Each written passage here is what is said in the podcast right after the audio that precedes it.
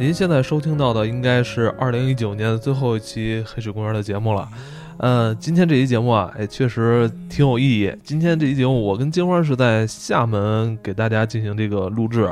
嗯，为什么来厦门呢？最近我们也是受邀啊，黑少的电影节对，观影观影下观影这个电影节上面的短片。我跟金花啊也是这两天看了差不多有十几个短片。对啊这里边什么类型都有。什么类型都有。呃，可能纪录片偏多吧，但是也看到了一些比较精彩的故事片。嗯，对，呃，这个回头我们俩可能还会再录制一下这两天我们这个在短片周的一些观影的这种感想。啊，对对，看的好的片子，给大家介绍一下。对，但今天呢，我们俩想跟大家来聊聊这个被光抓走的人。嗯，被光抓走人还是我来厦门之前看的看的电影。这部电影其实啊，本来没有在我最近的这个观影的片单里边儿。你跟我说了嘛？啊金花跟我说了，说被光抓走人挺有意思的，然后嗯讲了讲里边的一些梗概。其实我是被剧透的情况下，看的，还还是决定去看了。就是实际上在国外这类会归为科幻，因为这这是算，其实这是一大类，嗯这一类其实我。去看这个片儿的时候，我最早是看的是预告片儿，我还在我朋友圈里，嗯。因为我朋友圈里应该有相关的宣发公司发了预告片儿，因为我之前根本不知道有这么一个片子，然后看了那个我大概两个月前看的预告片儿，一下就觉得哎，行，这个是怎么讲，就是。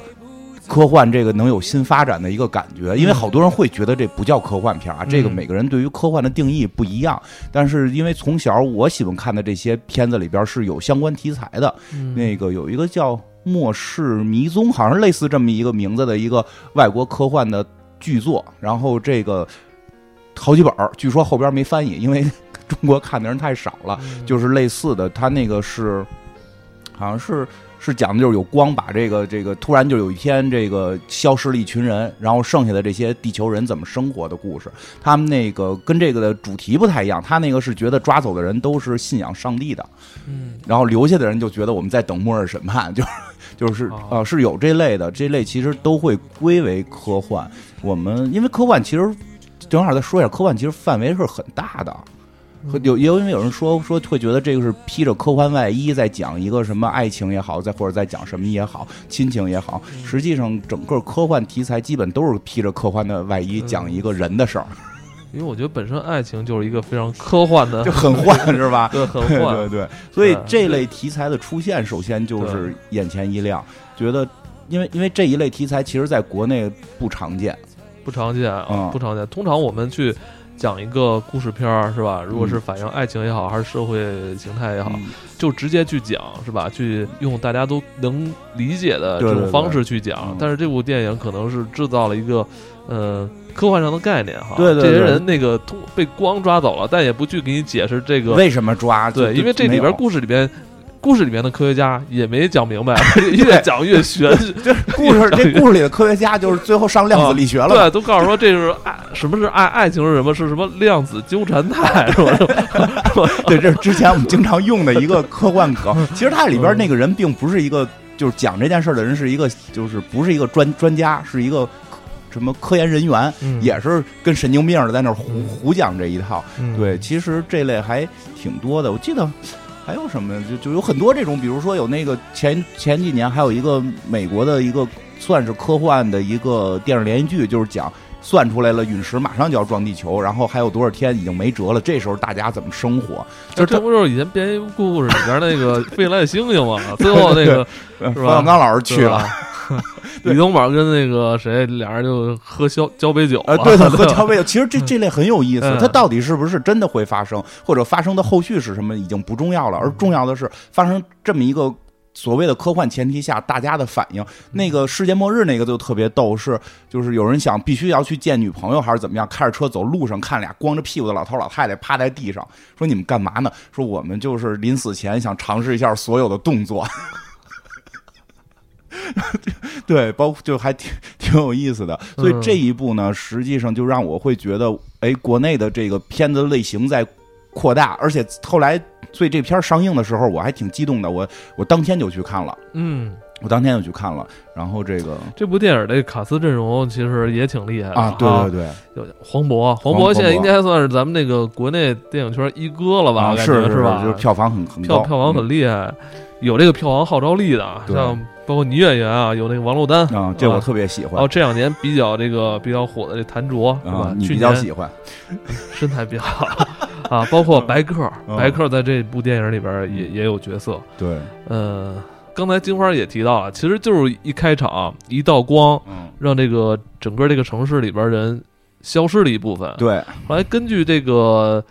呃，根据这个科学家调查，发现这个消失的人都有一个共性，就是他们是是是有爱的，是吧？按概率算是一对儿一对儿的啊，一对，还是一对儿一对儿的。消失的人都是不是一单个走的，对，都是跟着跟着他爱人一起从这个城市里边消失的。对，然后这个就开始会觉得，哎，这个设定下。应该不会，社会不会太动荡吧，对吧？就是少对，当然也说是少了一部分人，肯定会出现一些事故。但就是说，哎，这留下的人就应该就是正常的在继续生活嘛。但是发生了一些问题。这个剧情开始之前，其实还有一个短片，是这个戏中戏吧，算是它是。呃，找一堆这个群众过来提一些问题，问爱爱情是什么？我发现，我记得我以前好像也拍过这样的短片，是吧？金花还参演过，是吧？对对。我们之前在文美世界，梦想是什么？我们当时我拍那是梦想是什么？已经网上找不到了吧？能找到，还能找到呢？能找到，赶紧都弄没了吧？呃，采访式的这么一个短片，作为这个呃。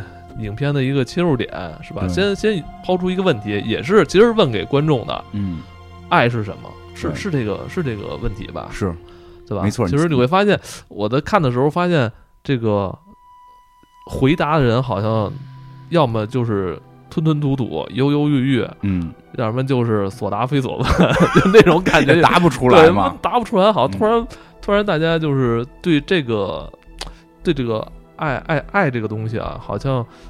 很难用一两句话去去概括它，包括我也在试图想回答这个问题，但是好像也没有在短时间里边找到一个非常精炼的这么一个嗯。答案。答案。导演已经给出答案了，是吗？对，咱不如就是先从头开始一点点行，因为这故事分几条线嘛，对吧？这个应该节目上的时候，这片子也都几周了，所以我们肯定会剧透很多，然后也会。脑补一些剧外的，对吧？因为有很多人也会聊到，就是非常想看那个王珞丹老师那条线的番外，就我可以给大家补一下，就我我想象中的。然后有这个黄渤老师，其实这个就是几个故事是平行线，平行线啊，虽然有一些交集，但是交集只是大家可能借个火啊，然后那个看见那边闹一下，并没有说这个发生这个会对故事剧情有推动的这么一个交集，都是以平行线的形式展示了四种。是吧？主要主要的是展示了四种啊，四种不同的这个光被抓走之后的情况。对，咱们想先说谁？不是我先说谁？咱们先说。哎呦，忘了一开始我想说那什么来着？什么？这部电影其实跟黑水公园非常有关系。你别提了，很尴尬啊！因为对，是我咱咱这样吧，咱们先先先加入一个互动互动话题啊。呃，就是在这部电影里边有一个角色是黑水公园的听众。嗯，对，是真的没跟大家开玩笑啊，就是大家可以猜测一下，大家可以猜测，你把这部戏里边的演员，刚才我们也说了，还有还有我们没有说的演员啊，有主角有配角，但这其中有一个是黑水公园的黑水公园的听众，大家可以去去猜测一下，完了把这个演员的名字写在我们这个评论区的这个里边，好不好？好，我们会在这期节目晚些时候，我们来揭开这个谜底，行，好吧？好。来来讲讲这个，讲先讲讲这个这故事这几条线吧。啊，呃，其实最主最主要的线还是我应该觉得还应该是黄渤这条线。你喜欢就是你比较关注那条线？对我比较喜欢黄渤这条线。我喜欢那个落单那条线，是吧？对，来，那先讲讲黄渤这个。哎，说的跟认识似的。说说说说说说黄渤这讲讲。嗯，其实黄渤这条线就是黄渤。哎，不过说真的啊，这个片子一上来，黄渤先有一个跟他老婆这个在床上做运动的这么一场戏，真非常真实，真实吗？非常真。我那你可以啊，身体。哎，穿着。我跟你说，黄渤就是我说实话，我以前对黄渤的戏其实没有那么喜欢吧。呃，因为我不我不喜欢看他演演的喜剧，我觉得他演喜剧有点傻，就是没有那么我我可能觉得，在我相反，我比较喜欢他在这个这个戏里的状态，嗯，就比较这个这个剧情一点，不是不是为了搞笑去的，对对对对对，就是呃，你想你想对那场戏有什么评价吗？他黄渤在这部戏里边饰演的是一个中学老师，对，是中年人。还有而且特别有意思，他开场就是在跟那个，呃，应该是一个。其实大多数他这个年龄可能四十多岁的啊这个四五十岁的中年人，好像都会有这个问题吧？什什么问题啊？就可能在他跟他妻子爱人那个，我觉得够可以的啦，就是啊那个就是在性生活这块儿，啊好像相对没有那么投入吧。好，感觉是在做一个例行公事的这个，对是不是但我觉得因为我还没有到他这个岁数，是我吧？体会就是你还是脱了衣服的是吧？对对对对。就是因为这片里都没脱衣服嘛，穿着秋衣秋裤，后来我就在研究黄渤这姿势怎么完成，因为俩人我看都穿着秋秋秋裤了，是吧？对对对，穿着秋衣秋裤呢。但这场戏特别厉害，我觉得不不得不说，然后里边谭卓这个演员，就跟他演对手戏的啊他这个妻子，我操，穿着秋裤都感觉身材是非常非常出色。哎，然后这个我觉得特别厉害，我觉得这个。我可能是导演跟编剧确实身体好吧，就是他嗯居然在这个时候，那女的上来就开始跟他聊，是吧？嗯哎，你这职称怎么样了？嗯对吧？然后他还说什么这个校长说的能能能批，这嗯这个什么这个上边的这个什么主任都已经这个同意了这个那个的，然后这个他媳妇儿跟他商量说，那你不得送礼什么这个那个？哎，就这还一直冻着，反正他们俩一直在去聊一个叫黄校长的人，反正他们俩脑子里都在想，都在想想象的是黄校长。他们俩，都在聊着校长，还还冻着，对吧？然后最后实在是聊的太复杂了，就就黄渤停下来思考了一下这事儿我该怎么办，然后他媳妇儿还说：“哎，你怎么不动了？” 对吧？就我觉得，我觉得。能动前面两分钟嗯已经是让我很佩服了。这要是搁我，就是嗯提一句工作，马上就不行，是吗？那你这个定力不够啊，不够。哎，但是你会感觉这场戏吧，也反映出了就是夫妻二人的夫妻二人的状态，可能这这种已经是常态了，嗯，对，是吧？就是例行公事，所以身体好嘛。对，我觉得可能对于更多人来讲，这个我就我问了我们周围一些朋友，都是觉得就是黄渤老师演的这个嗯，这个老师确实身体太好了，搁他们都是一句就完是吗？啊。你你现在那你看来身体也行，你能聊着，就是这个不妨碍吧？那就是你身体好。反正我们不行，我们不行，我们我们得得得得得说说啊不能说这种事儿。哎，反正就上来有这么一设定，就是你看他其实其实说实话，这个看起来还行哈，这关系。嗯还行，还能啪啪啪呢。哎，结果呢，这个老师去上课去了，对吧？这个游戏，上上课这场戏也挺有意思的，嗯是吧？讲这个李白是吧？啊将进酒，嗯，然后上来给你来一个王者荣耀，把这个时下特别流行的这个手机游戏哎也放在里边，而且你感觉一点都不尴尬啊。对，不知道是不是一个植入，但确实挺有意思。其实他想体现，就是这个老师还是很开明的，并不是一个特别。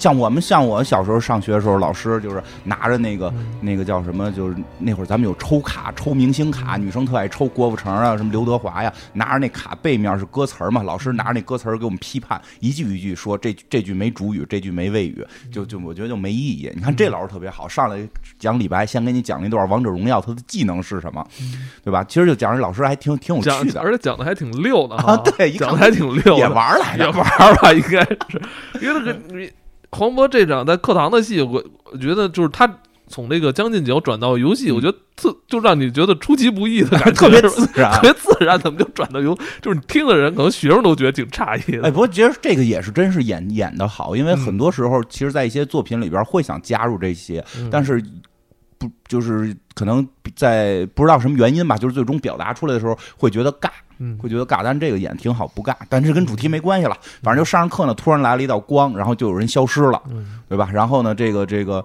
呃，黄本来这个就是这这这这算一个神秘事件了嘛。然后这个呃，同时像这个。呃还演了平行几条线，大家遇见的事儿，待会儿再说吧。然后这个消失之后，就讲这黄渤的这个经历吧。他本来呢还很顺利的是说，呃校长也同意了，然后这个上边的这个这个什么呃局里的领导也同意了，他能够评这个高级职称。对，他的核心关键点在于高级职称这儿。但是这个光来了之后呢，这个开始大家都不知道，嗯都不知道怎么回事，就是怎么没人了，这可能是一个自然灾害。然后呢，电视里演这个国家就开始这个这个怎么讲调查也好，或者说这个关注也好，结果呢，他们有学生。有学生把这个班里边丢的这些人给名字都写下来了，一一对应上了。说你看班里这俩人谈恋爱呢，没了。我说那那个那个男同学他怎怎么一人没的？他说他跟隔壁班谈恋爱。说这隔壁班老师知道，然后说那你看咱们校长也没了，就是想给他升职，咱们校长也没了，咱们校长怎么是自个儿没的呢？对吧？然后那个同学说那不知道，反正我们觉得这跟这跟爱情有关，所以这黄渤还自己去检查去了，他跑到那个。啊，是跑，就是他一看那个，因为他本身知道校长这边是有家属的，校长这边一一一报就是家属还在，嗯，对吧？家属还在，校长的媳妇儿在，就校长没了，他就开始想了，哎，之前跟这个媳妇儿趴的时候，不是说了校长跟上头关系特别好吗？跟教育局关系，去看看那个那位同志吧，对吧？到那同志砰砰砰一敲门，开门的是一男的，就说他，就说我他妈媳妇儿没了，是吧？你就是他那相好的吧？一看。啊，大家一下就明白了，他这校长可能跟上边那个一块儿没的，就是啊，这个发现这件事儿不是光这个已婚或者谈恋爱的这个消失，如果是这种小三儿劈腿，如果是真爱也能消失。嗯，就开始有点这个这个，觉得这事儿有点尬了。最尬的点在哪儿呢？就是他跟他媳妇儿都在。虽然他自己口口声声说啊，从这个数学角度讲，这个消失的是是真爱，我们没消失不代表不是真爱。就是黄渤这条线，其实他一开始对于这个周遭说什么相爱的人一起消失。没有触动到他，他妈有点嘴碎，对 对，关键是影响后来。其实如果没有评职称这事儿啊，其实他不会这么着急，他心里其实还挺开始还挺踏实，他不太在乎，他觉得是什么爱不爱，我跟我媳妇儿反正能趴，孩子都这么大了，孩子是一姑娘十几岁了，我跟我媳妇儿挺好的，对吧？这这有什么的呀？主要他妈首先嘴碎，嗯，他妈跟他遛弯，偷偷说：“哎，你们俩谁不爱谁了？是不是？我觉得就是你媳妇儿不爱你了。”他说：“没有啊。”他说：“那就是你不爱你媳妇儿了。”他说：“我也爱啊。”他说：“那你们俩都互相不爱。”他说：“为什么这么说？”说：“你看啊，我我跟这微信上啊看有一个消息。”特别逗，我跟微信上看有一消息啊，这说说的走的都是相爱的，你们俩没走就说明你们俩不相爱，一共就有三种可能性，他不爱你，你不爱他，或者你们俩都不爱，到底是哪种，对吧？然后这黄渤就开始有点尴尬，他觉得可能他妈岁数大无所谓，净跟朋友圈传着没用的嘛，不耽误生活怎么都能活下去，但是问题这事儿就出现在耽误生活上了，对吧？就是他。因为这个事儿，您本身要升他的校长也不在了，对吧？所以就是新校长上任，新校长上任就不升他了。啊，问原因，我开始以为是新校长要提拔自己人呢。嗯，新校长很公正，新校长不是，是因为我们觉得你道德呀没有另一个人好。他说我道德哪儿不好了？他说你看另外那个人，他媳妇儿没了，对吧？就是他他他家里那人没了，我忘了是不是他媳妇儿，就是他爱人没了。他说他爱人没了能代表什么呀？就就是因为他爱人没了，就需要多照顾他吗？他说不是照顾的问题，他爱人没了，说明他们俩不相爱。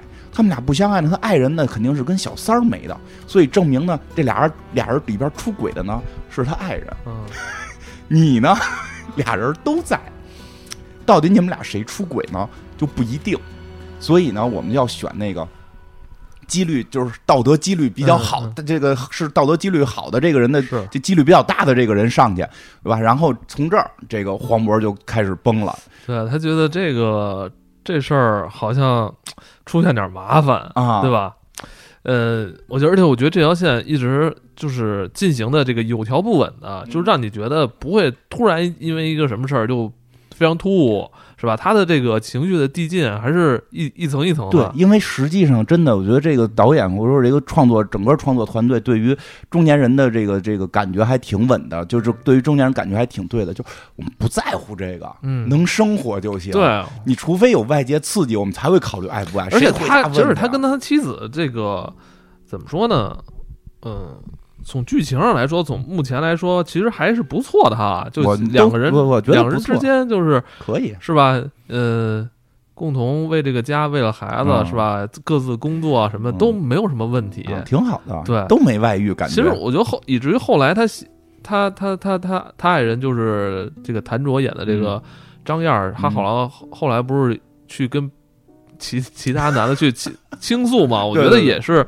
也是因为黄渤后来在酒桌上的那些哦，对那种行为导致的。这酒桌这个就是对，这这这里边其实确实，我觉得这个他爱人这角色吧，也是挺丰满的。说因为那个黄渤平时比较忙，嗯不是没有时间带孩子去学钢琴，都是他妻子嗯，带着他带带着去去学钢琴。结果那个就学钢琴的时候，就可能跟其他的那个父母好像就是呃建立起了一个友情的关系，哦是吧？是吧？对对对对对对对对对，所以以后你准备多嗯多送孩子上下学，多开家长会。哎，那个酒桌那场戏确实是不错哎，黄渤这条线酒桌那场戏，我，太生活了，我操，太太真实了。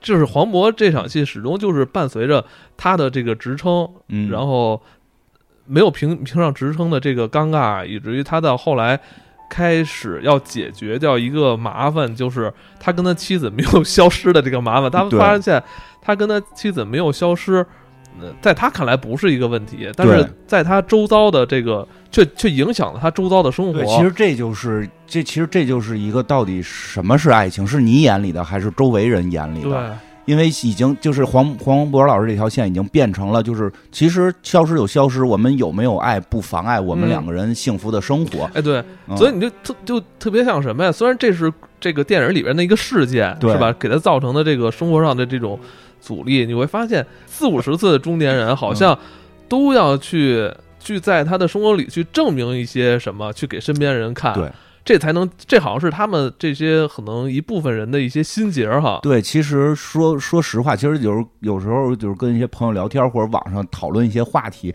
有的时候你看似是某一个点，或许是两性问题，或者是爱情问题，它实际上延展下来，它是一个都不只是在这儿。我觉得黄渤这个就是你说特别对，它不是一个关于爱不爱的问题，他其实并没那么从他个个人来讲，他并没有那么关心他妻子到底爱不爱他，就至少在前大半段的时候，他知道相爱的人被抓走了，他知道可能他跟他妻子没有所谓的那么爱，但是他觉得我们这种是足够的。嗯，但是他要开始向外人证明，向领导证明，向领导证明这个领导已经是。不允许他升职了，但是其实他他后来做的这一切事情已经不再是为了他升职了，而真的是要他要为在社会上证明我这个男人怎么样，对吧？是不是特别有这种感觉？我这个男人是个怎么样的男人？我这个男人那是很爱妻子的，我跟妻子是很相爱的。而且从一开始你会发现这是一个特别徒劳的事儿，因为他啊他妻子甚至都没有埋怨过他。对，他妻子并没有埋怨说：“哎呦，咱俩咱俩是不是有问题？咱俩为什么像一般的这种爱情片儿，如果出现这种问题，好像夫妻之间先先是吧，互相先怀疑所以就这。块处理的特别好。相反，在这个剧情里边儿，他妻子并没有跟他埋怨。我记得啊还有一场戏，什么要给他做饭，什么孩子要回来，我先去做个菜什么的，啊，就还是正常自始自始至生活。终都没有埋怨过。为什么后来在那个那场同学会的酒桌上，黄渤要去进行一个造假，还去找那种这种伪造的人去去做一个假的车票，啊去证明，呃，他妻子当天光来的那啊天，他妻子就是没在这个城市。因为说要是没在这城市的话，就光就照不着。嗯，对，只只有照着的同时，两个人都在这个城市才消失。对。所以那场戏，他在他身酒桌上跟他朋友去跟人说：“你看那天张燕儿，因为他就嗯看他什么姑妈了，什么姑妈病了，是吧我觉得那时候特别逗，就在于他本来就一直想提起这个话题，嗯对吧？他说：“你看，那那人就是，他就他他有一个自己的逻辑，我不能直接说，你看我媳妇儿那天没在，显得我就是好像在证明我自己，对对吧？还得有一个面子上面子上过程，得说。”哎，你看这个人都是这个，就是我们这岁数得注意身体。你看张燕儿她姑妈那个什么呃舅妈就死了，而那场戏他还被别人打断了。马上就有人打断。哎呦，那说的太对了，你你就光照那天我就去检查乳腺癌了，就没在我们咱们城市，我去别的城市检查乳腺癌了。哎这确实特别生活。有时候你真的在这种聚会酒桌上想说点什么，好像经常也被人打断。而且你更逗的是，你不敢，你你有点不好意思直接说，嗯你非要找一个借口带出来，嗯，然后别人就别人马上借着你这借口也在表达，其实你想表达的东西，对吧？然后最后把自己媳妇儿那照片，哎呦，这这照片看错了，这个是他，哎，这你看啊，这还他媳妇在车站的一张照片，车站照片，马上有人说，对哎。旁边那个同学也是这张照片，一模一样，因为照片 P 的嘛，找了一个地方 P，说 P 的。他们俩以前以前这男同学可喜欢你媳妇儿啊，啊暗恋过暗恋过，是不是？他们俩一块儿出去了？而那场戏造成很尴尬，以至于后来，呃，黄渤确实在那个酒桌上失态了，嗯，是？吧？当他这个谎言被揭穿的时候，呃，他甚至还去跟当众的同学去说，当天早上我还跟啊，对，张燕儿好啪啪啪说了句实话，性生活这个事儿，反而大家不信。对，然后就造成他当时妻子已经就觉得有点颜颜面颜面扫地了。嗯对，因为对啊，因为他是中国这种感觉，这种中国传统的贤妻良母，怎么能当着面说啪啪啪的事儿啊？对吧？不是贤妻良母也也受不了吧？这也也也有也有那种可以的，我觉得就是黄渤想试图去掩饰他的尴尬，嗯，反而去呃表现出了丑态，以至于更加的尴尬。关键就是在整个过程中，他并没心疼他媳妇儿，对，他也没关注他媳妇儿，已经开始一直低着头不乐意了。是是是，那那场戏你会看谭谭卓的几个表情都是那种微微低着头，对，对，但是那个戏都到位了。其实真的就说回来，整个这个从头到尾，他媳妇儿没埋怨过他，说为什么咱俩没消失？你是不是不爱我？他从来没没有。你看他如果是电视剧的话，恨不得得拿出几集时间，他媳妇儿可能解释是，跟他什么默默念啊，碎一碎念解释力度就就没有就没有，从来没有就是就是你们俩的事儿，你们俩相不相爱？你的另一半都不怪你，你在为什么要向别人证明？以至于呢，哎，对以以至于就是这个角色给他之后与。与其他的这个另外一个同学的男家长嗯。说，两人这个发微信什么嗯。聊聊天倾诉，嗯，你就觉得正好这是一个突破口，就是就是让他就是情绪可能放在这个崩了嘛？放在其他与其他那个陌生男人进行倾诉，这个是一个合理，这是一个就是一个合理的对啊，你想。想想这个妻子，就是就是你看这么一个妻子，就是在我们两个人感情可能存在问题，就或者说怎么样，我都不会去质疑你，我都不会埋怨你，我都坚信我们两个能幸福生活。结果你在拿我的尊严，拿我在乎的东西，然后去向别人展示你跟我的相爱，就太太矛盾跟太滑稽了。就是我我在坚守什么，对吧？这一个女性在坚守什么？所以这女性就我就想起来，就是茱莉亚·罗伯茨演过的一个电影，我忘了叫什么名了。嗯里边就是出轨之后，就是老公逮着她出轨了，嗯，然后那个，我就特别真实在这儿，就是我就是那个片子里也是，就是但是已经逮到上床了。像黄渤这个还含蓄，就是我们中国人还在含蓄的逮上没上床。对。国外上完再问多少次是吗？对，就是几次，你必须说是几次，你必须跟我说说清楚了，就是你你有几次到高潮这种，就就是男人关注点很奇怪，就是男人关注点真的很奇怪，就人类就很奇怪，人类很奇怪，有的时候真的就完事儿就会躺在床上就在想，你说人类图什么？你看这，但是这时候的那个那个学嗯学生家长啊，嗯就是是问他，就是现在问题不是我跟你妻子的问题，嗯其实是你跟你妻子出现了问题。其实真的这一篇，我觉得在这段好多的地方的这个真实性做的还是挺到位的。嗯因为太多的时候，我们看一般什么有小三儿的这种片子啊，甭管是男小三儿、女小三儿，上来就是小三儿就就就完全错。但实际上，这个 就是黄渤最后面对的这个家长，这是一个一个看开了的家长。这个家长就是就是第一次跟他相见的时候，就会告诉他，这问题是你们俩首先出现了问题。其实真的是这样，好多时候是两个人，因为我也见过太多周围的朋友的出现的这些事儿，真的是。哦就是你孩子其他同学家长，那倒不是，不是，以前同事，以前同事，刚才我们还聊天的时候还提到过那同事，真的，那那绝对是他他自己的，嗯他本身的婚姻先出现的问题，他的婚姻已经让他痛苦的就，对吧？就是有一种说法嘛，就就是说，当然我我不开车啊，但是有一种说法说，就这种上班的男性回回到家里边，就是在地库会会一直坐着，在地库的车里边要先坐多长时啊间？是有啊，咱们听众也是啊，有这样咱们的节目太长，他突然要在车库听完再上楼吧对，。但是你为什么不能回屋听呢？但是你好像回屋你就没有自己的这个空间去听了，对吧？其实真的这个这本身这就是你本身出现了问题，这个时候才会有外界的东西去去去去对引入，就是说外界东西才出现了这些情况。而这部电影的这个这这条故事线，我觉得就更精彩在哪儿啊？嗯通常说，如果出现这个学生家长角色，嗯大家就觉得哦，伪光正是吧？啊这哦，你看这最后由这个家长点出了你们婚姻的问题，啊结果我发现这婚姻这个这家长其实本身也有问题。家长这条线吧，嗯说实话，这个片儿啊。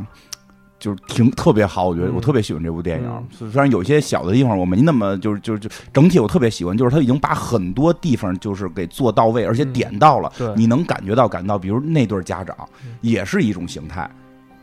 我我我我我觉得我现在的很多状态是是是跟他们能够体会到的，但是他最后那个行为我接受不了。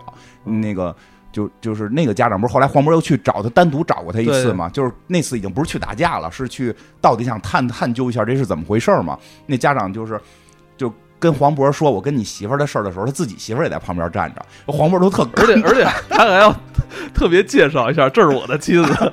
对，然后我跟你妻子这个事儿吧，怎么着？黄渤特尴尬。但我觉得他跟他妻子其实没事儿，是吧？啊，是没事儿，没就是没睡，就是没睡，就是沟通。就是就是聊天倾诉，倾诉，就是我这挺能理解的，因为那个一看人贤妻良母不会的。你不是？我觉得那岁数体力，并不是说真要为了说那样关系。对，实际很多时候在那个人只是说我想找一人倾诉，心理状态，对就是心理状态。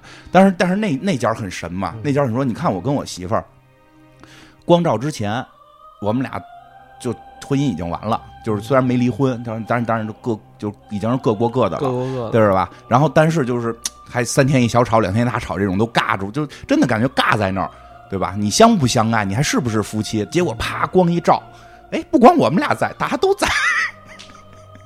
对吧？看开了，没事了，反而我们俩关系变好了，对吧？而且我们就还把这些没没照走的这些人都给聚集到一起，就是一对儿一对儿没照走的，我们在这儿聚集在一起，我们来陶冶情操，对吧？实际上的，哎，你知道他干嘛呢吗？不知道，他弄了一个盆儿，然后里边塞东西，然后然后会往外抽嘛。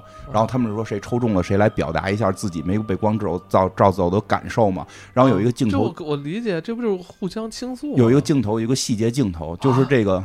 他老就是这个这个举办方，就这男的，啊。就是这个这个张燕儿这个发微信这男的学生家长坐下的时候，他媳妇儿站在正中间在讲话，这男的坐下的时候搂的是旁边一女的，他们他们应该是大开眼界了，就是弄了一个哇，我不接受这个，因为我皮肤不好，我就被传染几率比较高。我操！你能看出这个可能导导演想传达的一个细细微末节的一个，就是他有一个动作。去搂的那个动作，就就就。但我理解是他们可能是一家人了是，family 了，是就我们 family 这了，就是这我们的都是我们兄弟姐妹嘛，是他们 family 了互相依靠，是互相拥抱，对是吧？对是互相给予互相的爱，对对是是就是大家换着一拥抱，换着爱。我是这么体会的，反正他们绝对是搞了一个不太正常的一个而且你看。导演给这个角色的定义是一个美术馆的馆长啊本身就就是本身就是这个搞艺术的哈。对，吧其实这类，其实我就觉得这类说的也对，但是我对他后边那后续行为我不太接受，我比较不不太愿意那什么。但是，但是这个情绪还也是真的，好多时候很多现在很多家庭都是这样，就是就等光照一下呢。其实你照完了，反而就互相之间没再有对对方的这个期许或者对对方的要求，反而相处的特别好。但我觉得这个片子反复在去探讨，嗯难道我们留下的人就不爱吗？嗯，是吧？对那那那我那我们之间这种，比如我们觉得是爱的这种感情，到底是什么？嗯是吧？其实这这也是在这个之后黄渤这条线里边又其实也更加丰满的，就是他在学校里边还有一个年轻漂亮的女老师，一直是喜欢的，对，对？而且黄渤知道但我觉得，我说黄渤这角色长得不好看，为什么家里媳妇那么好看，学校里的喜欢他的那个年轻女老师也那么好看，那么招人喜欢？人家能讲王者荣耀，我们靠讲故事也是可以？糊弄上几个妞的。黄渤这个就是老师这个角色，其实他在学校里边是有有追求者的，有追求追求他的人，从仰慕他的人一上来就看出来了对吧？做啊做给他做做吃的哈啊！那眼看他的眼神都是发着光的，啊，嗯，这个就是崇拜着他的这种。而且这条线，你就明显感觉就是还不是还就是，哎，好像就是在黄渤知道。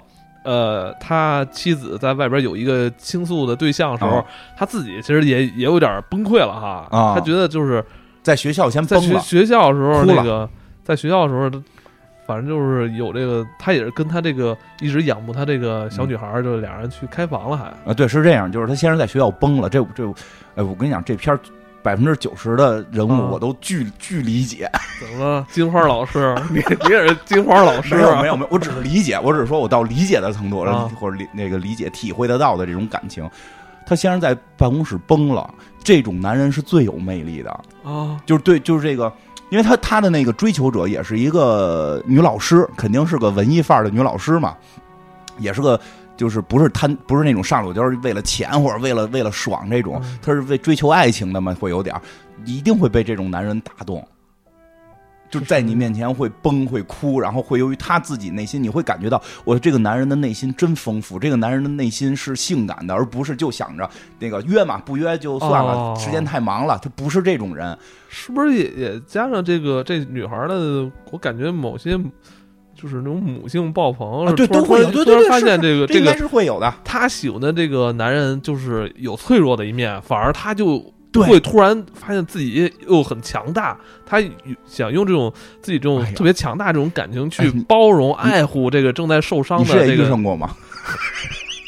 是不是？是，就是吧？就是因为你看原先的状态是女性确实身体里始终是带有这种这是有一点儿种母性的这种光，而且光环啊，而且他不是说黄渤演员不是从从一开始就是个就哭就就就特别不行，对因为他是前崩，前两场戏啊，他就是他跟这个这年轻女教师之间的戏啊，你会发现他还带着很多幽默感，啊，对，是吧？这嗯。个虽然是这个这个喜欢他这女孩儿老给他送吃的，嗯。但他是拿有那种明显感觉的那种很幽默，拿拿啊拿捏自如，是吧？这种感情掌握特别好，就是嗯。你只是我，咱们俩之间只是特别要好的同事关系，对对对。对吧？而且我始终拿你当是一个晚辈，啊小小女孩儿去看待，是吧？我还去跟你讲讲什么笑话之类的，嗯是吧？相反，在这这后来这场戏里边，就是这个两两个人性格就是有一个特别大的一个转对，就因为当他崩了的时候，真的会显得他内心的丰富，他的脆弱，会觉得他更真实。嗯。然后你平时又一直特仰慕这个男性的时候，啊这个女的真的会在这个时候突然就爱心就会爆，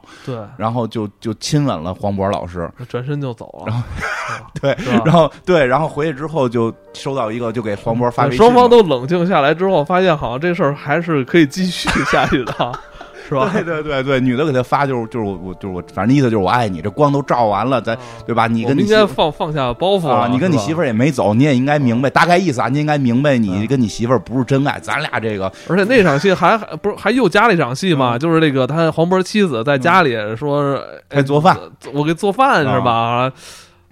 加的你看每个每个镜头每一场戏其实时间都不多，但是情绪特别恰到好处。就那个时候黄渤的情绪，媳妇儿对吧？嗯好能在外头有人，但还在家里勤勤恳恳的给你做饭。你呢这块现在呢，就是当这女孩崩了之后，这女孩突然给你发微信来，就说的你跟你媳妇不不相爱，谁都知道，嗯咱俩是可能是相爱的，不是？咱们试试，对吧？嗯黄渤就。如果这个时候就回一个，就是我要什么忠贞什么的，这这戏就没劲了，对吧？这时候就说就是跑去开房了，就这个 黄黄渤老师跑去开房，直接回微信啊，我在哪哪哪房间等你。啊，我我跟有朋友聊天，我说怎么显那么不要脸呀？嗯但我说真的，这个情绪还是特别真实的，因为他后来最后黄渤老师自己在屋里把这些情绪都表达了，更后往后就更有意思了。就是黄渤老师先去了那个酒店，是吧？先去酒店，先洗澡。那洗澡的时候，你说是什么内心？他为什么要洗澡？他肯定是想着，对吧？能要刺激。还是要展现自己好像美好的一面，是吧？是吧？对，肯定不是说，嗯肯定不是说的开了房之后是那个拍抖音，这肯定，不是。但但你也会能看从这个角色里边看出他这种的不自信，对，能看出这种不自信。啊先是洗了一遍，然后又重新穿上了，穿上袜子，袜子套秋裤外头都穿的特仔细，嗯然后就开始焦躁的等待。这场戏啊，其实我当时看的时候，我就就是挺担心的，我怕嗯。这个、这个角色有可能在我心里，因为之前表现的就是我在我心里边觉得特别丰满、特别嗯。棒的一个角色，我特别怕这场戏演崩了。嗯。结果我发现这场戏其实就是还是非常完美的，就是特别完美。度过，而你会觉得这呃。给我传达的感觉就是，这个角色就是黄渤演的这个老师，嗯，还是极大限度的，就是挽回了自己的这种尊严。我觉得最关键就是在于真实，就而且他是把一些我们平时心里不敢说的话说出来了。嗯，像这样，就是然后呢，他在那等嘛，等了之后就是，我觉得特别有意思，就是就看见就趴在窗户这儿等，怎么还不来呀？对吧？其实我估计心里在打鼓，一会儿能不能行啊？对吧？啊，这就是提前备点药比什么都重要，你知道吗？心里想，哎，能不能行？在哦，是他想的是这个，就我以为不是我绝对在女孩去之前，他他不能说想的就是这个。他在去女女孩去之前，他不是在思考说什么是爱情，什么是婚姻，他没绝对没没思考这。但是他看到那个女孩的那一瞬间，他就在他在阳台上看到那女孩开始往这走，那女孩洋溢着一种就是我和我的男神，虽然长得可能不是很好看吧，但我和我的男神终于要啪啪啪了这种。看到这女孩了，他一下就怂了。就走了，就就就就就离开这个酒店要，对吧？然后要离开这酒店，在电梯那儿还犹豫，我是坐电梯啊，还是走楼梯啊？别再让女孩堵着啊，走楼梯吧。然后就活生生的被堵了，堵了之后也没说，就是哎呀，咱们不行啊，咱们不能这样啊。对他反而他，他相反是更加坦诚了嗯，不是，他觉得剧先说的是我去买烟去，啊说咱俩现在不买了，咱就回房吧。啊 感觉还要怕，然后 然后回去之后，女孩问你不洗个澡啊？我洗完了。哎呀，特别道貌岸然的，我喜欢。我觉得演特别，他就是个真实的人物。我觉得这个人物，如果说就是到那块儿大义凛然给那个女生讲道理，我们不能这样什么的，我觉得对，而且呃之后他就是跟那个女孩进行了一个特心别灵上的沟通特别严肃的一一段对话。对，实际上就是他也说，就是、嗯你，你以为我看不出你对我的想表达的意思吗？啊其实我一直是知道，端着呢，你知道啊吗？就是端着，而且我也一直好像时不时的还会有一些非常龌龊的想法。对对，我觉得那段说的还挺真实又可怕。嗯就是他说他跟他妻子在一块儿的时候想过，就是画面中总会不是诚心想，而是不自然的就想到他妻子的一些不好的事情发生。他看到女老师的时候，也会不自由、不自主的想到跟女老师那些不光彩的事情，对吧？就是其实我觉得这是很多人大脑都会时常有的这种幻想没有人敢说。对。有有一种说法嘛，说调查最恩爱的夫妻，他们互相都想过对方死超过二百次。啊，其实这是一个真实人类心理的一个状态，但是就是很少会有人愿意去说出来。但是这个片子里边，黄渤老师就把这个直接说出来了。就是这是不自不自由的，因为因为因为两个人在一块儿生活，可能总会有碰到一些就是这个这个磕磕绊绊嘛，就就反正很奇怪吧，反正而且是看到女老师就会想到不光彩的事儿，这个是太正常了，嗯，这个是太正常了。对，对吧确实像这种在单位里边年轻漂亮的小姑娘哈，对，对于这像她这个年岁，其实这是一特别大的一个冲击力。我觉得但突然这个角色其实并不会，你看这种人突然就没你没法表现出来，对嗯吧？因为他自本身他自己背负的东西特别多，他只能是用这种幽默嗯。去对。遮掩、遮掩，用他的幽默，用他的笑去遮掩化解这些一切一些尴尬哈。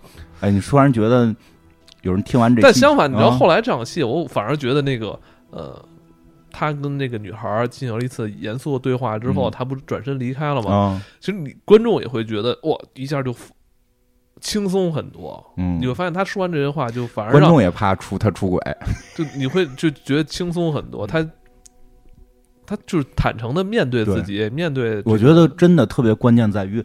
你对于爱情来讲，第一是坦诚的面对自己，别给自己弄出那么多假象。而且这场戏，我觉得还有一点特别好，嗯就是最后你会发现是是这个喜欢他这个女孩开门让嗯他走。，对，其实这也是黄渤这个角色，呃，在戏里边，就是这故事里边给予这女孩最大的一种尊重，啊，对啊，就是最后是我我让你把我轰出去，对吧？也哎，真的说是吧？？好过说，因为他本身就是他邀请，嗯是他邀请这女孩来的。对啊，如果他再先让女孩走的话，就让这女孩会觉得太太没有尊严了，是吧？他等于是把这个把这个权利是吧，交交给对方、嗯是吧？你把我轰走是吧？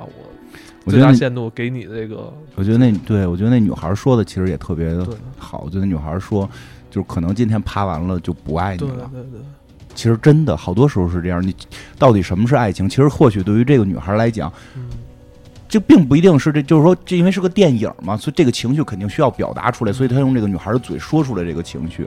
但是不是真实生活中会有如此去表达的，我们不确定。但我觉得他至少整个感觉的情绪是对的，就是对于这个女孩来讲，求而不得就是她的爱。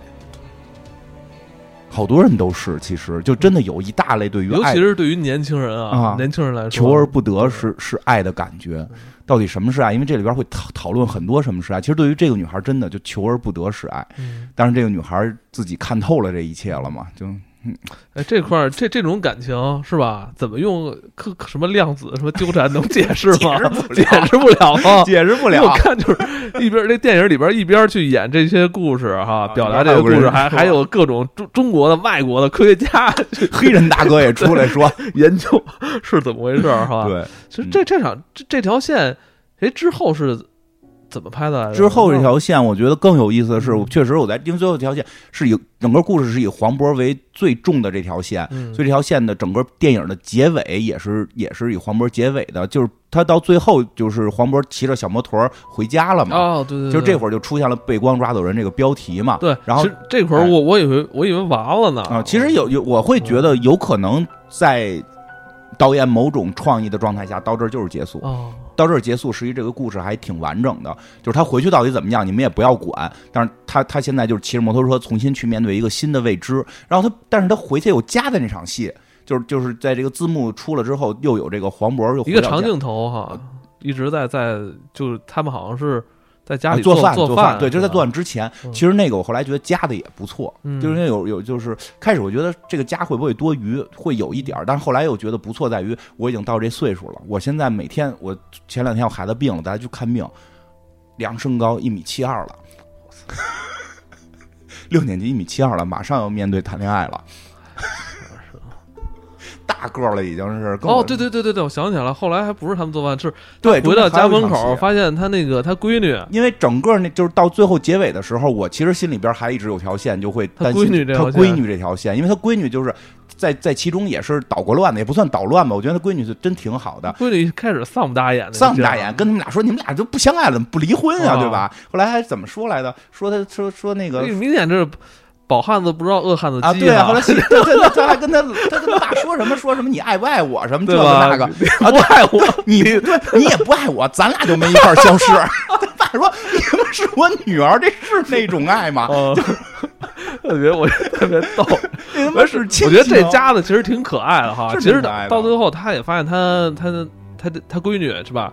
也出现了这个早恋，然后也不算早恋，就是暗恋，然后被拒绝的这这么一个状态。我哪儿错了？我改还不行吗？但你知道之后，后来我就是为什么？我觉得我我我揣测，我觉得导演给出了答案。虽然他在开始就是有那么一个短片是问爱是什么，最后你会发现这一家这家人可能在所谓爱这个问题上出了一点点小小的问题，但是当他们回到家中，是吧？黄渤跟他的妻子一起做饭，好像还炒的是土豆丝儿。嗯，然后一 长镜头，你看旁旁边的那个他闺女在坐那等着吃饭，一开始哭，后来坐等着吃饭。然后菜上来之后，然后他他闺女在吃饭。嗯，其实你会发现，这不就是在他们那个家庭原生状态下，他们三个人之间已经表现出了这就是爱。对，而且就是其实可我我认为可能爱在他们这这个家庭里面就没有那么轰轰烈烈，也没有说那么。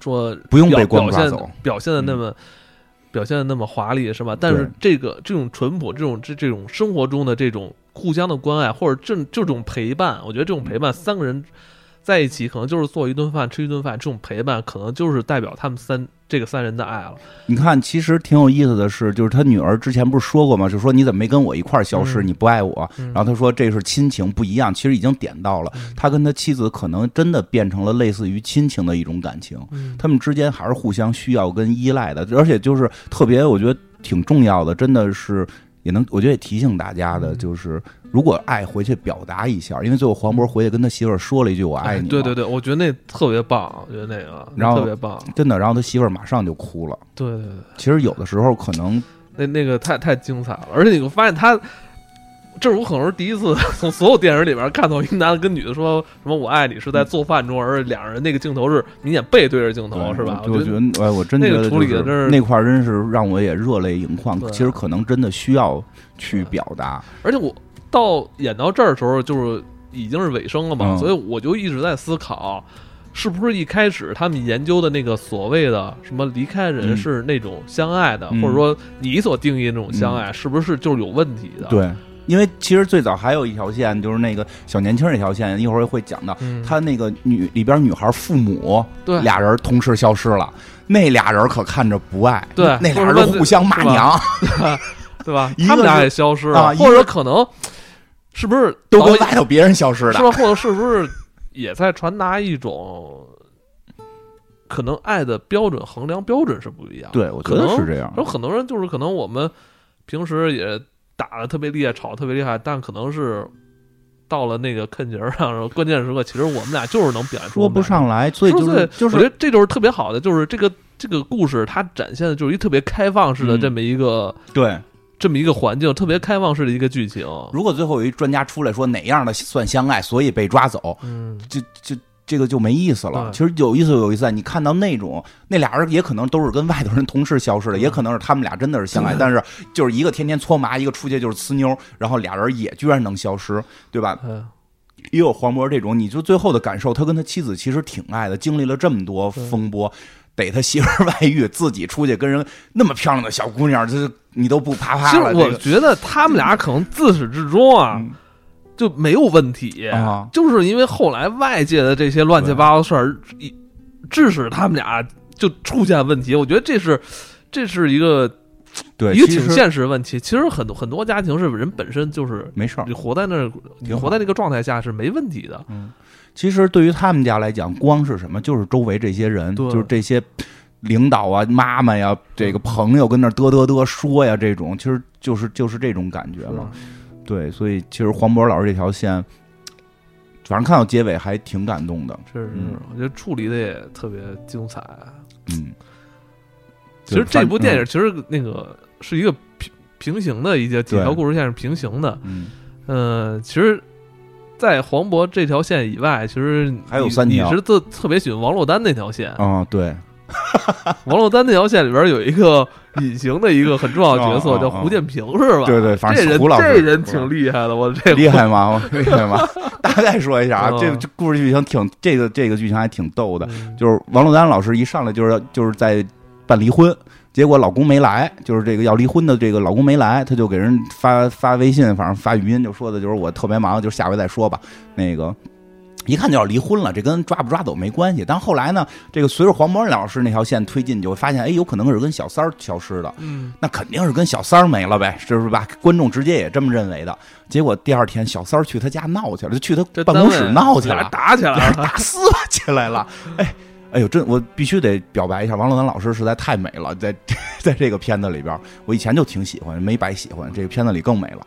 然后这个他就这小三儿一看就不行，王珞丹老师这个角色就特大气，看着就特别大气的这种大叫什么？我们北京大撒蜜，就是然后这个那小三儿看着就不太好看，就有点矫情样。结果呢来了就说你把你老公藏哪儿了？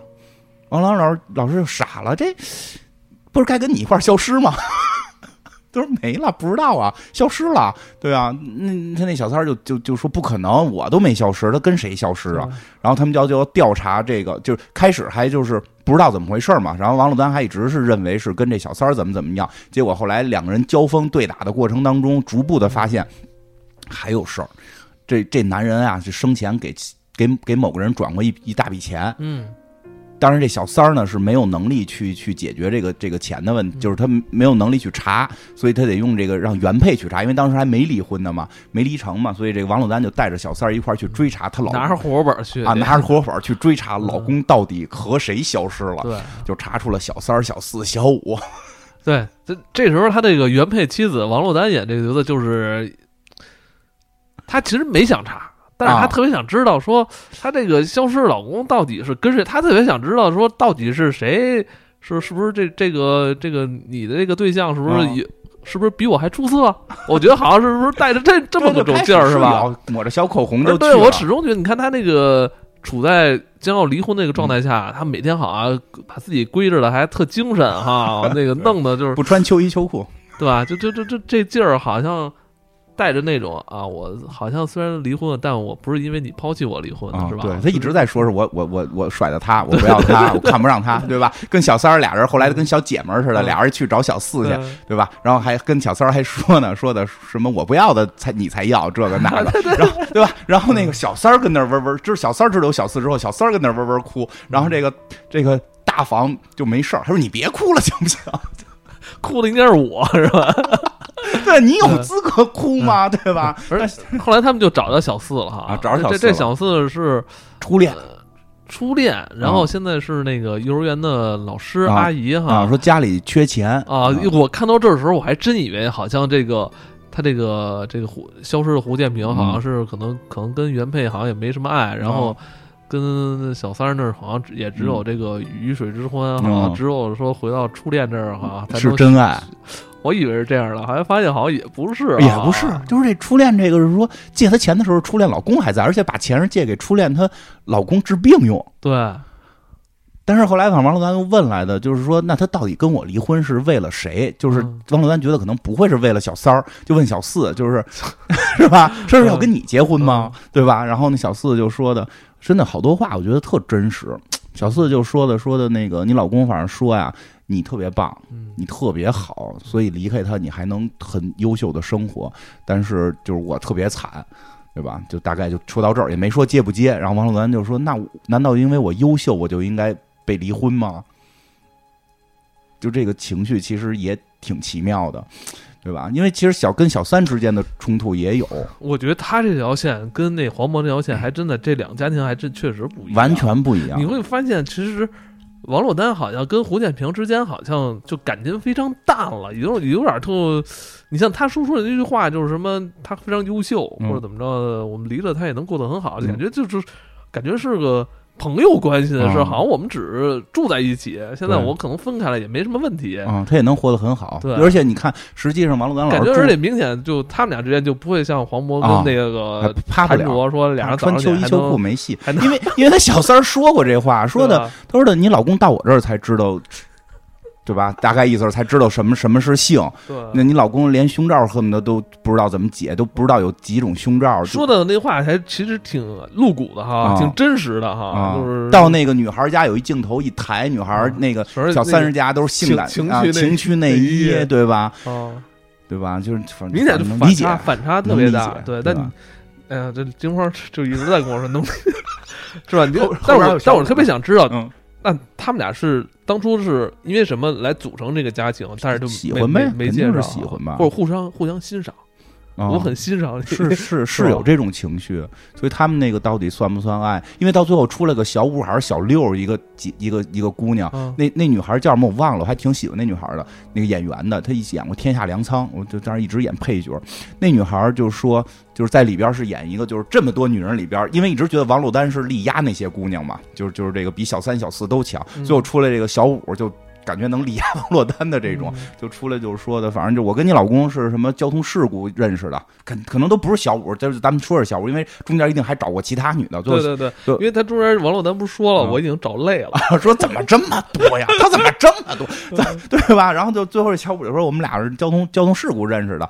其实其实到底睡没睡，应该睡了。我觉得以以以这个胡老师的这胡个，老师这个以胡老师的这个心境，肯定是睡了这口这口味儿反正挺挺那个杂的，挺杂的，什么都来着。然后那个小五就是那种，就是他是一个孩子，能感觉到他是一个孩子，就是他只是想在沙发上睡一觉。其实能感觉到小五会更懂胡老师，但是也更撑得住这个这个局。但是后来那个老师就说说的，其实我最想知道，我特别想知道，我这里边几个里最想知道他是跟谁消失的，因为他的所有女人他都告诉我了。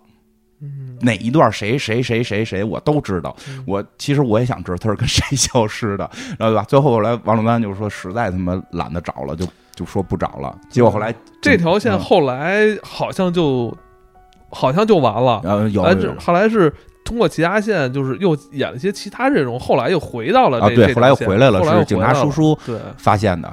警察叔叔发现了，是她老公在光照之前就让车怼死了，嗯，所以就死了。跟这个光照没关系，对，跟光照没关系，之前就死掉了，所以光照的话就照不到这个人，你就不能消失。然但是我觉得这个就，但是恰好又对那些他之前爱过的那些女孩来说，又是一个特别啊特别残酷的一个结局。不残酷，对于他们来讲这是最幸福的到底爱谁呀？不许，这就全是认为爱自己啊，所以小三儿特开心嘛，小三儿特别高兴，我就知道他不是跟别人消失的，因为王珞丹一直认为他是跟别人消失的嘛，小三儿反而坚信我们俩是相爱的，他不爱别人，嗯他不可能跟别人消失。最后发现车是被撞死的，小三儿特别高兴嘛，说：“操，我我们俩是真爱，他要是活着，我们俩一定一块儿消失。但是我哎，但是我看到这儿，我突然发现好像好好奇怪，就是嗯这么一个男人，你们不应该去惋惜他怎么死了吗？但所有人都不去去想他这个车祸的遗憾，是吧？都在想 是因为是因为车祸所以他死的，没有嗯不是因为那个跟光照围观，好像还有点庆幸。似的。啊、挺，所以他挺可怜的，所以嗯。我还挺能理解这种人的状态的。我看的时候，我想起金花肯定会那个理解。有感触啊、因为就好多人不是说想看他的外传嘛，啊，番外嘛，就是我给大家脑补一下，脑补一下。其实肯定这个，估计啊，这都是我编的了啊。下以下以下内容全部是我瞎编的。这个胡胡同志呢，可能。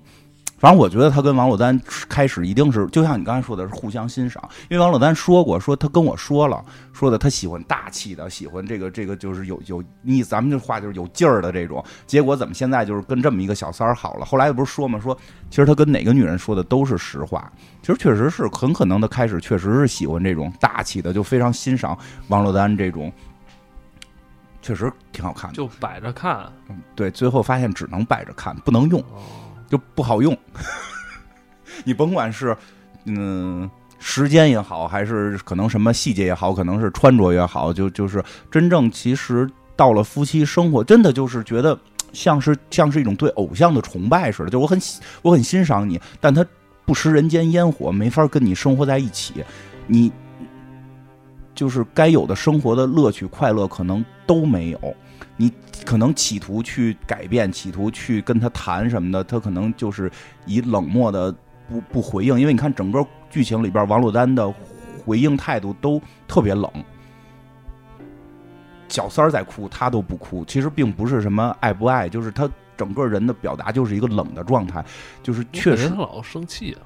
我觉得不不是生气了不，气不应该不是生气，就是冷。这个人，所以我有时候老说，就是说你爱情这件事儿，先认认清自己，因为还有一条线，就是那个白客那条线，实际上是他是那个性取向那的。突然转到白就客了。就提一句，提一句，啊还有回来的，就其实我挺喜欢白客这条线。待会儿再说啊他说他那个就跟性取向有关嘛。实际上，我们对于自己的认知还是有很多不足的。其实我分析跟猜测，王珞丹老师这条线，王珞丹应该是无性恋。有人天生就会喜欢男，就是同性；有人天生会喜欢异性；有人天生同性跟异性都喜欢。自然还有一类人，就是他在性方面是男女都不喜欢的。就是这类，现在大家有兴趣去知乎或者说去百度能查到这类叫无性恋。这类现在是在二十一世纪被证实，就是说数据调查是大概占百分之一，而且他们特奇妙，他们并不是自恋，就是确实会喜欢异性，他会喜欢异性，一般是有异性的也有同性的啊，但就是说以异性来说，他会喜欢异性，但是他对于性本身是。不喜欢的。然后我记得特逗的有一个评论，就是就是关于这件事儿的评论，就是说性冷淡跟无性恋的区别。性冷淡是我想，但是我不想；无性恋是我压根儿就不想。就是会有这类人，所以可能她是这样的人吧，所以她的老公可能很多事儿没法得到满足，所以她老公可能你看找的第一个小三儿，是一个 跟王珞丹差距可能会相对比较大，没那么大气，没那么有文化有知识。王珞丹演的一看就是单位领导嘛，坐桌子是靠窗户的，就是你一定是领导嘛。他没有那么大气，没有那么高级，其实就是一个，好像那小三儿是个小商贩吧，是个嗯，德应该卖衣服。卖衣服的，应该是个卖衣服的，但是他确实可能在性方面让这个胡同志就是得感觉到了新天地。之前结婚这么多年，甚至都没有体会过这种快乐，嗯他自然会开始去沉迷，但是他肯定也会进一步的发现，他跟这个小三儿是很难沟通的，因为小三儿表达过特别抠对他，没怎么给他花过钱。所以，当他逮到小四，给小四花了特多钱的时候，小三特别有种不乐意嘛，对吧？正史还说，就这该我不乐意，你有什么可不乐意的，对吧？但能感觉到，他其实跟小三并没有在心灵上得到什么沟通。嗯然后他后来遇到了，又说同学聚会嘛，又遇到了他的初恋。他初恋当时是有老公的，其实，在那会儿他的性已经得到满足，他会发现他依然对于爱的感觉是不健全的，他依然想得到真正的感觉是爱的东西。他觉得这种东西，或许在那个时代，他觉他在那个时候他感到爱或许是奉献。你对一个人的喜欢，就应该让他为他好，做他那个能够帮助他的事儿。他找到初恋，初恋肯定是一般对于我还真不这样，但是我相信可能对于很多人来讲，初恋是一个特别重要的一个情绪。哎，我也不能吹牛逼，好像前一段初恋说同学聚会，他们说有有我初恋在，我就犹豫了半天，我最后没去。我说特觉得特尴尬，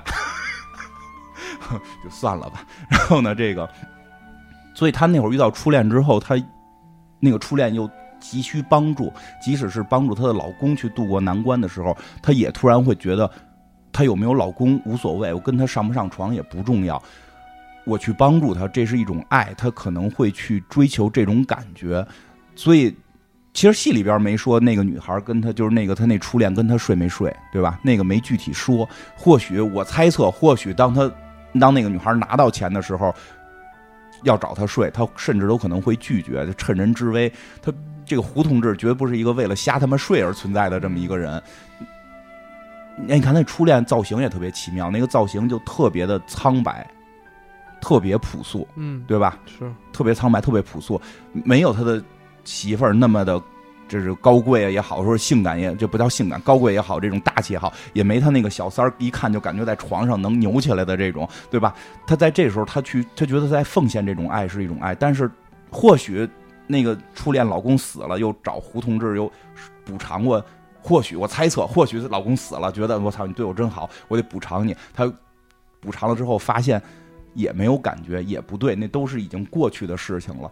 再去找小五、小六，直到最后找到那个，就特别拿得住的那位老师，女神老，就是叫女王老师，那个那个跟女王似的那个姐们儿，对吧？那个姐们儿其实也挺有意思，看到了她的少年心，看到了这个男人虽然现在可能有事业也好，说是有工作也好，有家庭好，就看到他内心还存在着那种少年的光芒的时候。他觉得我操，真的可能有一个人在懂我。他或许尝试过，但他会发现已经负重难行，婚没离，还他没有小三儿，然后还就是，就对吧？就是他已经没法再去重新开始他的生活了。所以最后他跟王珞丹要离婚，到底是要跟谁结婚？不知道。我觉得或许更多的他，我觉得他可能不太适合结婚了，就对，我觉得可能他下一阶段又可能会蹦成什么其他的。对，所以我觉得他可能，如果他离婚，或许他最后就不跟王珞丹离婚了，也或许就是他跟王珞丹离婚了之后，他也不会再去找谁在一起。他发现这个人，或许我根本没法跟人在一起，或许由于原生家庭的问题，或许由于人生经历的问题，我对于爱的缺失和爱的获取，就已经就是不好去跟现在的婚姻可能已经不太适合了。或许一个人生活对于他来讲也就还挺好。是。就是小三儿很喜欢他，其实他的初恋也很喜欢他，因为你比如像他初恋，他真的再去想去，因为他想得到爱，所以他去奉献爱。他或许他想得到爱的方式就是去给别人爱，所以别人是感受得到的。而且，而且像那个叫什么，就是刚才咱录节目之前还说呢，说现在很多这种，我觉得他肯定特真实，因为里边就有句话评价他，就是说他是跟每个女孩说的都是真话。小三是知道他有老婆的。他一定上来就告诉小三了，就是我我我我我有老婆，就就我我结婚呢，就怎样怎样吧。就是现在很多是上来告诉你我我没结婚，嗯，然后先骗着睡，就看那小三那个样，一定是被骗过几回的。当他遇到一个特别真诚的男人的时候，他确实会愿意去相信他，因为反正我的有些朋友就被骗过，就小姑娘单身，然后跟人好了半年，发现。对方是结婚有孩子的，那这个隐藏的也挺深的，对吧？挺多的还不少，还有的朋友也是跟人家好一阵儿，就是到最后分手了都没弄清楚他到底是结着婚是离着婚。你现在怎么查呀？我你你必须拿户口本来，我看也不合适吧？现在说好多已婚的出去骗人小姑娘，我觉得特别不道德。你这对吧？你表达出来我结着婚呢，对吧？你嗯。其实这个故事，这这这部电影里边还有好几条其他的线，对对吧？但是好像其他那几个线好像多少都有一些删减啊，因为一些原因。就比如说那样白白客这条线吧，其实我一开始我还挺期待的，但是也看着看着有点看不看不明白，因为人被删掉 了。这这怎么回事？这个秦山是谁啊？是不是一开始跟他一起那个啊？我也开始以为，我以为是那个人，好像那人好像就后来也没。也没了，虎子啊，对，那人也没了。然后一直说我一发小，但但我觉得那个秦山就就是，但我觉得那个白客演的还是挺嗯，挺不挺不错的，挺好的演的就是他饰演这么一个小混混哈，嗯真是跟他之前演的那种喜剧角色，就是又转弯非常大。那条线我猜大概的情况，因为我跟我那个一个同事一块儿看的，哦就是这回是个男同事，他老说我，我就特意得得得得得得说一下他，怎么了？没事儿，因为因为有有时候我们没人看电影，说我们俩一块儿看说看电影去，然后他问我去不去，我就老说我我跟你一男的去怪尴尬的，然后这回。因为第一天就想看，所以我就买了票了。然后我一人没找着人跟我去，我就问他去不去。然后他跟我去的，我们俩还坐前后排，就因为我先买了票，后来旁边都买满了，我们俩坐前后排看的。看完之后，我们俩出来聊了一下，就是对于这个事儿的看法，就对于白客这条线的，大概我们觉得那个秦山，就是所谓他的发小，应该是他的真爱，应该是他的真爱，对吧？片儿里没说是男性是女性，对吧？这个看样可能是个男性。应该是男性，应该是男性。不是在这里边还有一个女伴儿吗，还有个女伴儿吧？对。明显感觉就就是都可以。跟他跟那个他跟这女伴儿不是不是真心相爱，对，是都可以。呃，真男人只找真男人的那种感觉吧，好像。哲学，哲学哲哲学，但是这个情绪特别奇妙的是在于，这个情绪说实话我能理解，但我从来没 get 到过，就是他能够坚信那个人，就是大概剧情就是说他没消失，那个人消失了。就是秦山消失了，白客没消失，秦山消失了。然后白客呢，就是去调查这个，就是去秦山家发现有血迹，他就认为这个他这个朋友或者他这个男性朋友一定是死了。他希望他希望这个男性角色应该是被人谋杀了，我觉得他都不是希望，他是坚信。坚信坚信他的男性朋友被人被人杀了，为什么呢？因为他觉得如果那个就是我我猜测背后的原因就是为什么？因为如果那个男性朋友活着，他认为他们俩一定会同时消失，因为他们俩是真心相爱的。所以后来警察查出来了，说确实他的这个朋友被人捅了一刀，嗯但后来光给弄消失了，他就不信，他说一定是光照之前他就死了。嗯但是什么原因他死活不说，我觉得背后的那个原因就是他坚信他们俩是相爱的你。看他那个，因为白客这条线被剪的就是乱七八糟的能理解，然后你你你你会看到后来他不是复仇嘛，嗯，帮他那个帮秦山复仇，对，就是从那个好像拘留所里边，嗯还是说从哪儿出来的那个那个大哥，大哥是吧？嗯是搂着一个小男孩儿，嗯是吧？搂着小男孩儿出来的。嗯所以其实那场戏其实也就都明白了。嗯，所以可能秦山也是，就是说得伺候大哥吧，是不是？这这这意思不好他说，好像是应该是被大哥也抛弃了哈，杀了吧？反正从从感情上，啊对对不知道我。我所以我觉得他是不是他觉得他们俩是相爱的？他那场戏也挺挺棒的，就是那嗯种、那种那种暴力、那种感情上的那种复仇的东西，就让白客都表现出来了啊。对他为什么那么坚信那个人一定是先死了呢？因为警察说，如果是先死了的话，就是光照之前先死了就算谋杀嘛；如果是没死就光照走了，那就不算谋杀了嘛，就算消失了嘛。所以他为什么坚信？我觉得是因为他认为他们俩应该是相爱的。我不太他最后白客也是，可是也也明白了哈，这个先后顺序，他自己也有点恍惚，有点崩溃了，说不太上来啊。因为他最后就是，我觉得他最后还是就警察给他的顺序是先杀，然后再被光照走。但是他被谁跟谁走的，他也没去查，对吧？所以因为觉得这个情绪我没体会过，就是特别坚信一个人跟自己是相爱，这到底是一种什么有能有多坚信？因为我从来。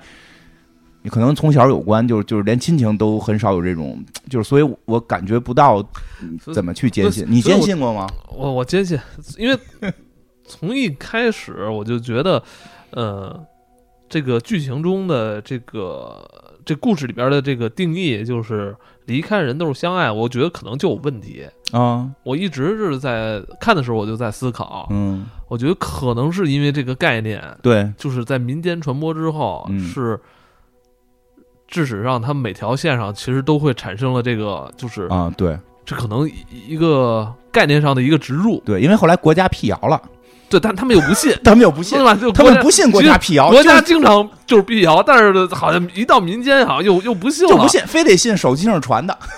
因为你看嘛，他好几条线都是难，他们也在思考，难道嗯我们留下的人就不可能再相爱吗？或者我们难道这这种感情相爱吗就不是爱吗？对对吧？所以所以可能这个很多的这种呃很呃怎么说，很多这种他们这种错误的行为出现，可能都是被这种光带走这个相爱人这个这个这个植入给给打乱了。没，错。对，因为光照里是不是把相爱的人照走，最后电影并没给你并没并没给你答案。并没说。对，大家觉得是相爱是而我就一直网上传的我一直觉得黄渤跟他妻子其实一直就是相爱啊，。是的，我也觉得，我觉得就是一直相爱，你不能说让人五十岁的人也天天跟二十岁人那那种是吧？天天的俩人腻咕蹭是吧？是吧？对吧？就得穿秋裤了毕竟家里不是还一孩子呢吗？啊对吧？对，得快点，别影响孩子起床。其实这是算是白客这条线可能有一点有一点问，可能有点问题啊。但是呃，但我觉得。白客的演技在这部戏里边还是那条演线主要被挺好我我完全忘记了白客之前演演的那些角喜色。喜剧角色，完完全就是忘记了，就是因为剪的比较多，所以就还有就是最后一个就是小年轻的两个小年轻那条线，啊，对那条线，呃，那条线感觉可能导演有意就是没有去大书特书，嗯，对他想表达些什么？其实嗯。那两个小年轻演的整个状态，我觉得还挺真实的。但是嗯。我这个全片我唯一不喜欢的点就在于他最后落的那个点，嗯，嗯，就是怎么了？你想说啥？你你先说，就是他最后落在，就是他其实就是想，就想，其实他片子还是想表达，光照走的到底是不是相爱的？对，就是你看这个最后这个两对年轻人嗯之间这个感情，嗯，就后来就让我在怀疑，对，是不是那个概念之前那个呃民间舆论传导那个概念是不是正确的？嗯因为嗯导演导演明显有意就是给观众展现年轻人之间这种狂热的这种所谓这种需要、嗯被需要是吧？是不是爱？嗯，是吧？通常咱们以前年轻时候，家长都会说：“哎呀，你们上学那都是胡闹，是吧？啊这这不是爱，是吧？”但咱们可能一直坚信那种青春的萌动，是吧？在青春会坚信，我始终坚信，我觉得那种爱可能是更加那个纯粹的那种、嗯那种，那种但是被吸引。但是我觉得，呃，你说，但是你看，在嗯这这场戏里边，就是故意制造这种冲突，是吧？嗯就父母他那女孩对啊，女孩的父母就是反对他们，而且那女孩的父母说都那么，就好像用他的话讲，好像关系很糟糕，嗯是吧？家庭关系很糟糕，反而消失了。嗯，他跟他这个。这个打王者荣耀的男朋友，他们却没消失，嗯就造成的特别这种冲突，冲突特别强烈。嗯，而且就等于女的就觉得这不是不是爱了，因为你对。对吧？然后在之后，其实这女孩为什么对男孩冷淡，好像是被那种是植入的概念影响了，就认为哦操，原来我们他妈根本压根儿就不爱。嗯，对啊，但是相反，男孩却是在极力的去表达、去嗯。表现我对你的这种爱，我对你的这种感情是多么的强烈，是吧？对对吧？昨天我们刚看了那个什么男性的那个独白，嗯，因什么独白，对吧？其实这个是就是他这点儿我觉得稍微处理的有点不太好的地方，就是他可以最好能用一个其他的方式表达两个年轻人可以因为爱去死，有其他方式，但是他这个方式找的不太好，这个方式是男的为了。但是，但是我觉得很真实，我觉得，我觉得男孩挺喜欢他，但没表。我看女孩好像对他没什么感觉。但是那个表达很真实。女孩怎么后来那么讨厌呢？说的那话啊？是吧？是吧？说，哎，我跟你说，我特别讨厌什么那种 啊，我可以真男孩真的特别强烈那种那种痛哭流涕，我真的可以为你去死，是吧？那种你去啊女，孩你去，好的电影作品是什么是好？就是他能表达出创作者想表达的东西。我觉得这个作品好，他表达出来了，而。而我喜欢是由于他表达东西跟我的三观，或者说跟我的认知，或者跟我的体会更接近，能产生共鸣，所以这个片子也大部分做到了。但只有这一点儿，就是这个他如何去最后表达为爱可以死这件事儿的这个形式，是一个我不太能接受的。尤其最近又有一个哪儿的一个女大学生被男朋友给给精神控制，然后就死掉了。就这种事儿，我我是女，我我生的是女儿，我可能确实会特别敏感这件事情，这个会考虑的比较多，因为这个事儿。就是就是这男孩说回来，剧里边男孩为了表达我对这女孩的爱，选择的方式是强奸了她。你这确实是一个错误的思维方式，但在我们的现实生活中确实很普及。我说对，是是吧？这个我不得不说，我我我我也经历过那么一个十八九岁的时候，是吧？也经历会过，就这个确实确实是那种不可理解的这种冲动的行为。嗯对，对，包括他这种跳楼，其实他如果就再冷静两分钟之后，他肯定不会跳。嗯、他不跳，他可能也好不成，好不成，因为他把女的强奸了，他把女的强奸之后，他选择了跳楼。然后自杀，用这种极端的方式表达爱，这个。我得说演的很真实，因为确实像刚才艾文说的是，咱们现实生活中或者咱们年少的时候，实际上是有这种所谓的这种认知，但是他最后落点，他太仓促的就结尾了，就落在了最后女孩把男孩给救救活了，然后女孩说：“你能为我去死？如果这个都不是爱的话，对吧？怎么唱来那个？”但是我相反，我觉得后来这这女孩这一点就又更不成熟。对，难道因为她去跳楼了，你就可以去爱她？对，这就是我想说的问题。所以我就认为。那你们之间的爱，那我相反，我觉得这样，如果是这样的结局的话，我觉得你们之间确实没有背光带走，是有 是有原因的。对，没错，就在这儿。我觉得你们可以是强烈的那种什么所谓的这罗密欧与朱丽叶是吧？可能家里不同意，然后我们死活要在一起，是吧？是吧？殉情也好，还是说私奔也好，都都可以理解，是吧？就这这种荒唐的行为，我觉得都可以理解。但是最后这个男方把你首先是把你给侵犯了。侵犯了之后，给你倒了一杯热水，然后他跳楼，然后没摔死，然后高位截瘫，然后你又回到病房里看到他很可怜，说：“我他都能为我去死，这么爱我，那我就也要继续爱你。”就就这样，我觉得反而就是特别僵化，这个人物就僵化。你反而我觉得他们他们的感情到底是什么？其实呢，说不清了。没错，就是其实他们这两个人物都立得住，而且两个人物可能现实中真的存在。嗯。这我得告诉我孩子，如果有男生对你说我可以为你去死，你你就跟他再见，你就别说让他去死，他万一真死了再吓着你，你就你一定要分手，就是要远离极端性人格。现在这个，呃，尤其是我觉得单亲家庭，就就不是单，尤其是现在这种独生子女家庭。孩子普遍的感情承受能力都比较脆弱。对，我觉得这个咱们其实咱们这一代人就是这样，咱们这一代人普遍有很多就是年轻时候都这么想，都是这样。嗯，但是必须这，我觉得得教育好大家。这个你强奸真的不是你表达爱意的方式，强奸就是犯罪。这个这这是第一步，第二步，你的极端人物性格就可能会导致未来生活非常多的问题。这个就是对吧？前一段那个女大学生死的这件事儿，我觉得。不是简单的一个 PUA 的问题，它是一个极端人格和我们对于生命的漠视，对于爱情，就到就是就是一句话，我就我后来这事儿我想了特别长时间，就是生命诚可贵，爱情价更高，对吧？若为自由怎么着，两者皆可抛。就爱情确实高于生命，但爱情并不是用生命去换，不是说我为了证明我爱你，我就要去让自己痛苦，这不是爱。什么叫什么叫生命可能高于爱情？你为相爱的人去挡子弹，对吧？其实我都觉得不用为相爱人，你去一个小朋友站在马路上，可能被车撞着，你都应该去挺身而出，去挽救这个生命，对吧？就是你的生命是无价的，它永远不能搁在天平上去称。呃，对，它搁在天平上称的时候，它就是零。这个呃，像你说这个，只有这场戏把所谓他们之间的爱变成了一种交易了，对，是一种感情上的交易。就是你在，就是你用什么方式去，你表达的方式是不对的，你在忽视生命。嗯。生命真的不能，就是人有一种说法，爱情也不能去考验，你是去体会的。爱情不是去考验，去考试。今天你能够这个剁掉自己一个小手指头，我就相信你是爱我的。嗯，就这种人，你就远离他，就要远离。对，就不要也不要想对策。有那种什么网上说，咱们出一些对策对付这种人，远离他就可以了，不要对策。他本身的性格可能是有问题的。是，所以这个就是唯一我会觉得有点别扭的地方吧。所以就是。在这场戏里边跳楼的这个演员，其实就是我们黑主观的听众，非常荣幸啊！前两天那个金花好像发了一个对这个剧情哈有一些看法，发了一个微博之后，咱们这个听友是吧就找到你了啊！对对对对，丁嗯那个丁西鹤一个年轻的一个。男演员演的真的不错，我觉得演的挺好，就可惜是这个剧情上边有一点我不太喜欢。然后我就发了一朋友圈，我说的就是真的被国王抓走的人是我全年今年觉得最棒的国产电影。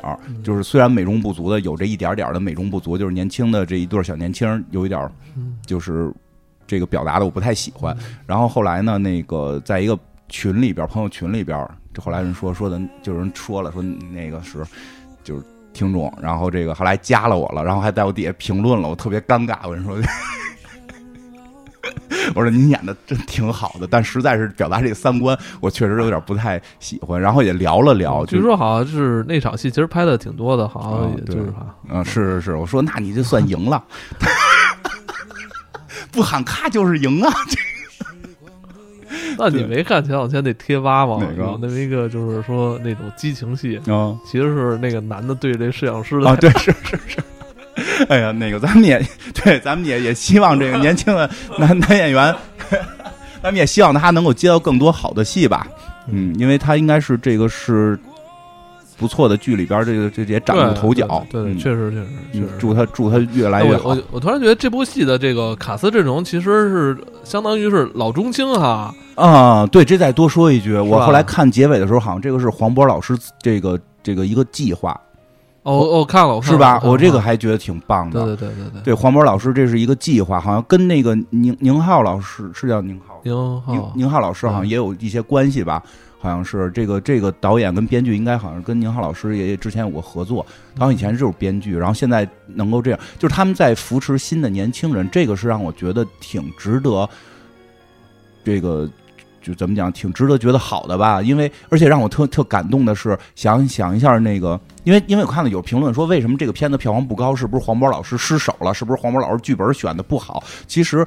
因为一般我们会认为，一个这这么大的一个明星能够参与一个片子，一定是大制作，一定是非常的那个大的这种班底。其实这个片子并不是，这个片子实际上相当于算是一个小成本的作品，而且是一个新导演的这个这个新的作品。这些好的演员，王珞丹也好，这个这个谁。这个黄渤也好，是带着我们这些像我们听友这种年年轻的这种演员一起来去跟这个年轻导演的合作，而且因为他最后鸣谢还特别鸣谢了，好像是特别鸣谢宁浩了，是吧？你记得吗？记得有有是吧？因为这我想起来了，是这个宁浩老师最早是刘德华老师投的投的，的投的对？吧？投的对吧？其实当时刘德华老师也是自己演过那么多戏了，他没有必要去投这些小片子，他为什么投？他在为这个事业去去做这个什么穿帮带，是这么这么说吗？就是 就是我就感觉感觉到了一代一代的这个，还挺感动的，也是感谢这个黄渤老师给我们带来这么好的作品吧。嗯，呃，反正这是，这应该也是咱们一九年这个年底啊，嗯这个这一年过去了，就是这也是算是咱们这个国产故事片的一个佳作哈。嗯，挺不错的，反正今年我我最喜欢的。反正今天这期节目是我跟金花是来厦门，厦门黑哨短片周期间跟大家录制的。那我们今天就到这里，我们下期再见。拜拜。